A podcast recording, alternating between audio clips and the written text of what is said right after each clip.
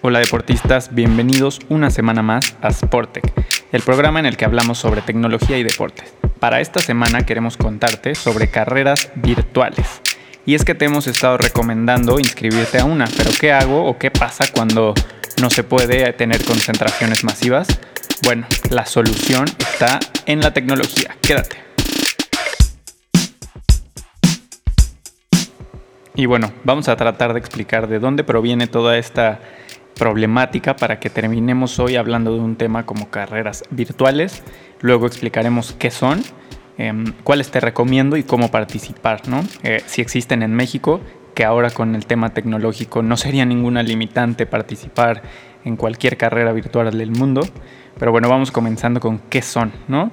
Em, las carreras virtuales tienen su origen eh, por ahí de los 80s eh, en las universidades americanas, en las cuales para poder ir eh, identificando cuáles eran los corredores principalmente. Esto se hacía como para corredores.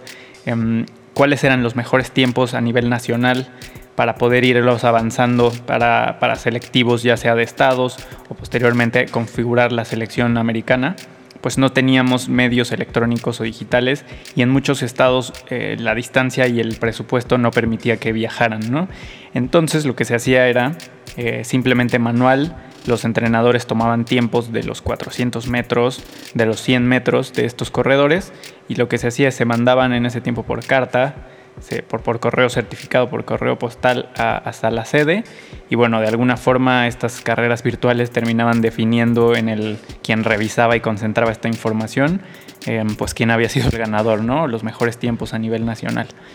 Em, ese es el origen súper rudimentario, pero de ahí lo que ha sucedido es que pues eh, en varias organizaciones han tenido, pensaron incluso antes de la pandemia expandir las oportunidades que brindan todas las carreras de correr o de, ciclismo al mundo digital. Existen varias formas de hacerlo o de interactuar, ya que entendimos un poco el origen, ahora qué, es lo que son. Bueno, principalmente una carrera virtual eh, lo que busca es que participes de un evento que organiza ya sea una marca un deportista o una institución, ¿no? en la cual eh, pues, se busca que haya participación de muchas, de muchas personas y que completen cierta distancia, ¿no? en la modalidad que sea, corriendo en bici. Y de las primeras eh, apariciones que ha habido son marcas que patrocinan carreras que las virtuales generalmente son gratis, pero hay, hay muchas de pago, en las cuales, pues bueno, te registras y por medio de un reloj, como los que hemos estado hablando, los cuales miden la distancia por medio de, de GPS, pues tú simplemente lo que haces es completar la distancia y ya sea que tan fácil como compartir esa actividad eh, por correo electrónico y simplemente con eso, con, con los tiempos, eh, eh, se valida que hiciste la carrera y la distancia y se te comparte desde lo más simple como un certificado de terminar la carrera por correo o hasta más profesional, ¿no? Te puede llegar incluso una medalla de participación también por correo ya no electrónico, sino físico, una, medalla tal cual. Eh, pero bueno, eso es, eso es lo, que, lo que es una carrera virtual. Esto ha evolucionado muchísimo y como pasó con el online shopping o con todas estas cosas del de, el comercio electrónico, em, pues se adelantaron 5 años. Hay quien dice que avanzamos 10 años eh, en términos de comercio electrónico en México después de la pandemia y es que en verdad todo el tema digital se acelera muchísimo y en el deporte y las carreras virtuales no fue la excepción, ¿no? Estamos hablando que antes había em, herramientas rudimentarias, hoy tenemos verdaderas plataformas digitales para hacer carreras virtuales, ya sea de correr o de bici, ¿no? Em, existen plataformas que te permiten tener mundos virtuales, como, como lo es Swift, una de las plataformas virtuales para entrenamientos más popular también del mundo. Existen muchas, esta es una que yo he utilizado y la verdad que funciona muy bien. Lo que es es una aplicación que está para celular o para tableta, eh, se puede abrir en computadora también desde la página web. Em, si quieres correr y probarla es gratis. Si quieres correr y andar y hacerlo en, una bicicleta cuesta y, es bastante cara. Cuesta una suscripción mensual como de 400 pesos más o menos. Pero es muy interesante lo que te permite. Eh, imagínate un mundo virtual parecido a un videojuego en el que hay muchísima gente corriendo y andando en bici y todos son usuarios reales que están en alguna parte del mundo eh, ya sea entrenando por su cuenta o compitiendo con otros eh, desde cualquier lugar del mundo, ¿no?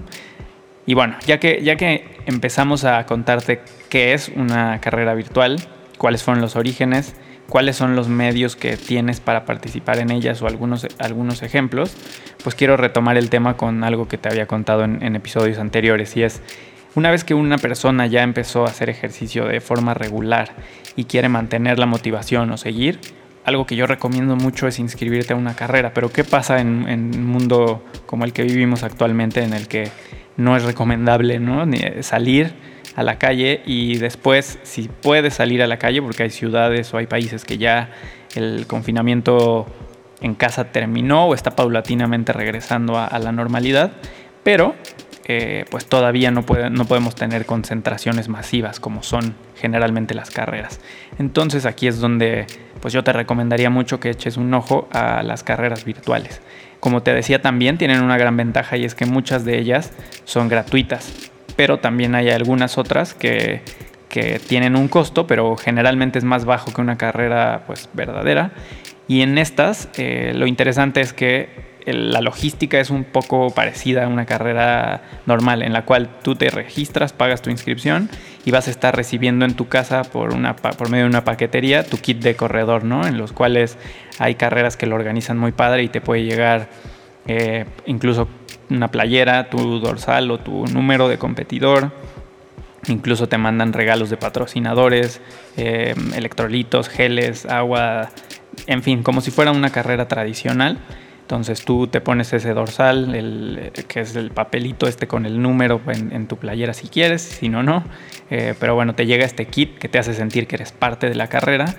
Después tú decides cómo la haces. Si es que vives en un lugar en el cual se puede salir, pues bueno, sales a la calle y comienzas a, tal cual correr la distancia que, es requerida para la carrera. Lo, lo registras con tu dispositivo GPS y la cargas a la plataforma en la que, en la, que la organización haya definido, ¿no? Eh, existe otro método que sería utilizar una caminadora, que, esto aplica igual, igualito en bicicleta, ¿no? Si es una carrera de bicicleta, pues sales si es que se puede. Si no, está la opción de usar un rodillo inteligente, eh, registrar la distancia eh, y simplemente pues la compartes.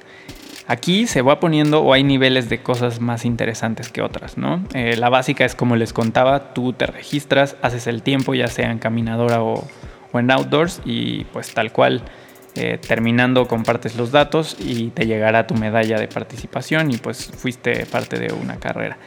El siguiente nivel de interesante se da en las plataformas que están hechas como mundos virtuales. Y acá te, te voy a hablar principalmente sobre la que te conté al inicio, que se llama Swift. En este mundo virtual, las carreras que se están organizando ya no solo son para amateurs, lo cual está súper divertido y es lo que eh, si quieres empezar prueba con alguna, es súper, pues es una forma distinta y tenemos que adaptarnos a las, a las situaciones y creo que esa es una muy buena manera de mantenernos motivados y activos en un, en un mundo en el que no sabemos cuándo regresará a la normalidad y si es que lo hará, ¿no? Pero eh, sí te recomiendo mucho que participes. Pero, pero te contaba, también es muy interesante ser espectador de carreras, ¿no? De carreras deportivas. Quien ha estado en una ciudad donde se organiza un maratón, pues bueno, el ánimo, la emoción, ver a los corredores es, increíble. Los corredores kenianos generalmente eh, dominan las pruebas de maratón a lo largo del mundo y es increíble verlos corriendo. Lo mismo pasa con el ciclismo, ¿no? Tenemos el Tour de Francia, un evento el, más importante de ciclismo en el mundo que cada año es televisado y, va a ser muy triste eh, esta vez no tenerlo de forma eh, pues que se lleve a cabo en la realidad, pero eh, ya, ya están surgiendo tours o, carreras virtuales en las cuales ciclistas profesionales están participando. Una última o una reciente fue una que organizó Swift en la que invitó a ciclistas profesionales alrededor del mundo. Incluso lo padre es que se mezclan, ¿no? Había ciclistas como Van Der Poel, que es eh, un ciclista profesional especialista en ciclismo, digamos, corredor de Tour de Francia, y también invitó a gente que se dedica a hacer Ironmans.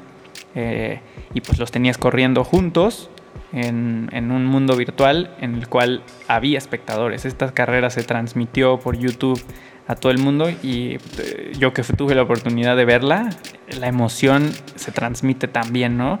Había cámaras grabando en la casa de cada uno de los corredores y si bien cada uno estaba lejos, pero eh, estaba siendo grabado en su propia bicicleta con, el rodillo, eh, era súper emocionante. Entonces, te recomiendo mucho que, te empapes y que sepas que existen estas alternativas, ya sea que quieras participar como espectador o como, como corredor.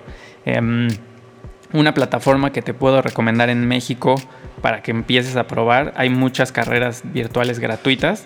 Es obviamente Strava, una red social de la que hablamos en el episodio anterior, pero también hay páginas que venden boletos para carreras reales como lo es asdeporte.com, en la cual ahora mismo tienen muchas carreras virtuales gratuitas, así que date la oportunidad, chécalo y nos vemos la semana siguiente. Muchas gracias por escuchar hasta el final.